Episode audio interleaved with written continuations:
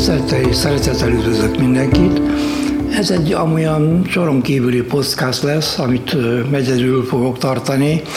Ha a címet adhatnék neki, akkor azt mondanám, hogy a financiális szektor, vagy a gazdasági szektor, minek is van ez, meg mi ez tulajdonképpen? Ezzel kapcsolatban szeretnék talán egy pár gondolatot megosztani önökkel. Az idősek még emlékeznek rá, hogy az ember általában azért ment egy bankba, mert betette azt a pénzt, amit meg akart spórolni nehezebb időkre, vagy valamilyen konkrét célra. Még nem volt internet, az ember vagy készpénzben egyenlítette ki, mondjuk a villanyszámláját, vagy a postára vitte és utalvánnyal adta fel. A mai értelembe vett átutalás még nem létezett. A bank akkoriban az OTP, ugye, tehát azért volt, hogy biztos helyen legyen az ember pénze. OTP ugye azt jelenti, hogy országos takarékpénztár.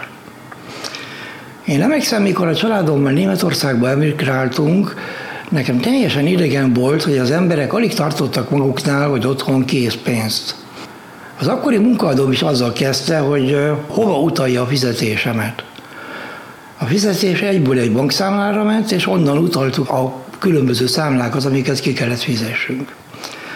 A kreditkártya még nem létezett, az inkább illetve létezett már, de inkább a gazdag embereknek a privilégiuma, vagy sőt, egyfajta státuszszimbóluma volt. Olyan kis ember, mint én, nem is gondoltunk rá, hogy nekünk is lehet, meg hogy egyáltalán szükségünk van rá. Na most Németországban például a bankok még ma is vadásznak a számlát nyitó emberekre, vagyis az ügyfelekre.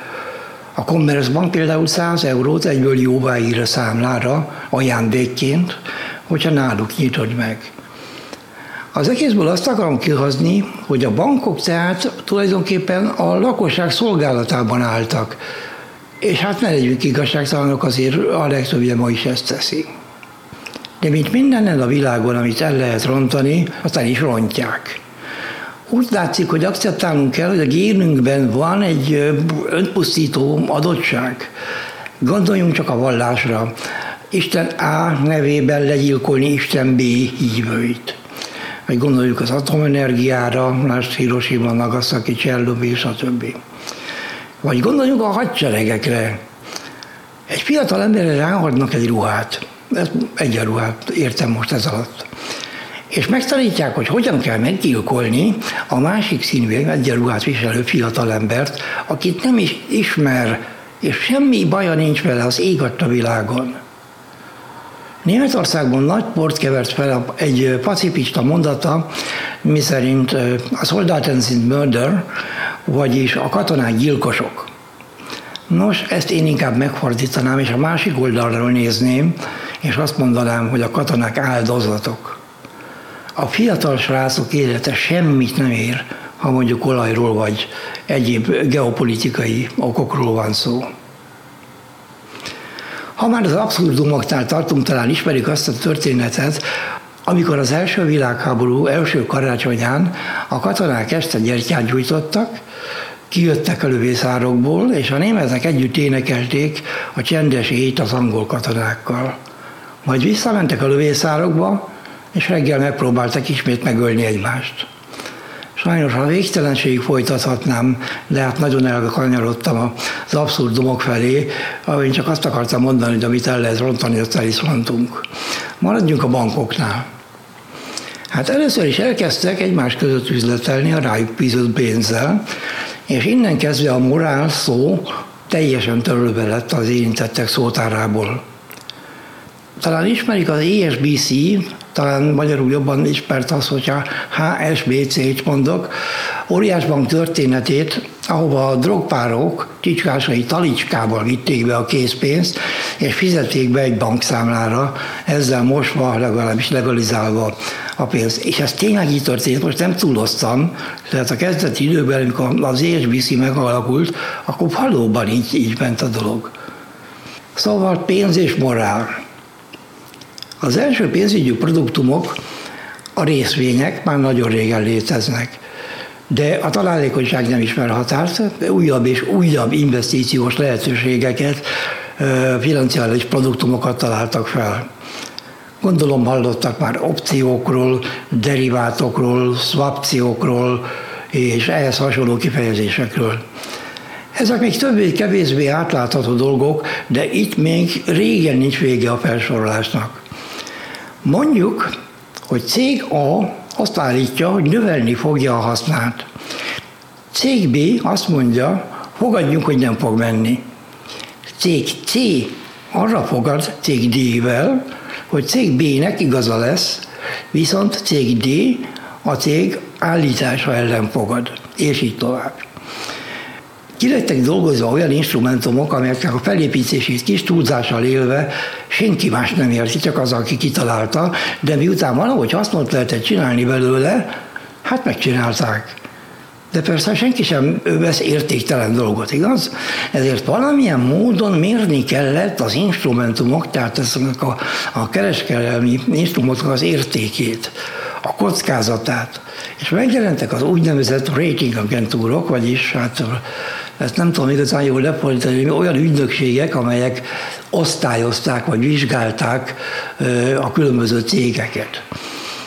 Ezeknek a cégeknek az a feladata, hogy a pénzügyi instrumentumokat, mint amit az előbb mondtam például, vagy azt a céget, amelyik egyáltalán ezt begyújtotta, azt megvizsgálják, a kockázatot mérlegeljék, és osztályozzák ezt az instrumentumot, úgy, mint az iskolában, csak itt AAA, meg BBB és CCC között az összes kombináció létezik. Ugye nyilván a Triple A, tehát a 3-szoros A, ugye, az a legjobb. Ha egy pénzügyi produktum ezt a minősítést kapja, akkor ez mint biztos investíció van besorolva. Igen ám, de a rating agentúrokból is több van, vagyis konkurenciában állnak egymással. Így történhetett meg, hogy egy instrumentum megkapta a AAA-t, pedig a pénzügyi produkt a papír értékét sem érte meg, amire le volt írva. Mert a rating agentúr, ez a neve, ugye azt tudja, hogy ha ő nem adja meg, akkor az illető vagy elmegy a rating agentúra az a nevéhez, vagyis a konkurenciához, és akkor ez a neve az bevételtől esik el. Igaz? Pontosan ez történt a nagy válság, az amerikai ingatlanhitel buborék szétpukkanásának esetén. A rendszer résztvevői mind tudták, hogy hazugságon alapszik ez az egész üzleti rendszer, de legalább a kipukkadásig betegre kereshették magukat. Hogy a kipukkadásnál több millió amerikai elvesztette az otthonát, hajléktalanná vált, elvesztette az állását, elvesztette a nyugdíja félretett pénzét, elvesztette a nyugdíj alapját például, ami teljesen eltűnt. Na most ez mellékes. Egyszerűen nem igaz, nem létezik, hogy a legfelső felügyeleti szerv, a Fed nem látta, hogy mi történik. De tudták, hogy a kormány a nagyobb bankokat nem hagyhatja bedőlni. Meg is született a kifejezés too big to fail. Ezt azt jelenti körülbelül, hogy túl nagy ahhoz, hogy bedőljön, vagyis hogy tönkre menjen. Na most ez így is lett. A kormány meg is mentette szubvencióval a nagyobb bankokat, vagyis végül is az amerikai adófizetők finanszírozták honfitársaik, vagy akár saját maguk tönkretételét. Hát ez már azért perverz dolog. Ahogy az elején írtam, ha sok pénzről van szó, a morál című kifejezés nem létezik. Még valamit gondoljunk meg. Az úgynevezett financiális szektorban magasan a legnagyobb a pénzforgalom, mint mondjuk az iparban vagy a mezőgazdaságban.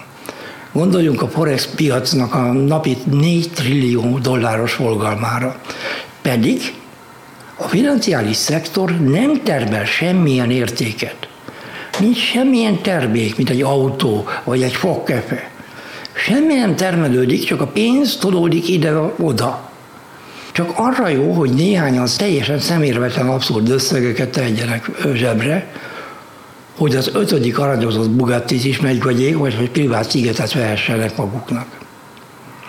Na most persze egy jól működő, szigorúan regulált financiális szektorra azért persze szükség van. A kölcsönök teszik lehetővé a cégeknek, hogy investálhassanak, és például több fogkefét gyárthassanak. Csak hogy ilyen tiszta rendszer nem létezik, csak az elrontott verzió. Mint az elején említettem, a génünkben van, úgy látszik, hogy amit el lehet rontani, azt el is rontjuk. Ha egyszer egy fejlett civilizációból származó földön kívüli körülnéz a földön, akkor szerintem fejideszre fog benekülni, és karanténzónának sorolják be a földet. Kíváncsi lennék a véleményetekre. Várom a kommenteket. Ha tetszett, amit mondtam, akkor hallgassátok tovább a csatornánkat, mindegyik szolgáltatónál megtalálhatóak vagyunk. Köszönöm szépen a figyelmet, viszontlátás, viszonthallás!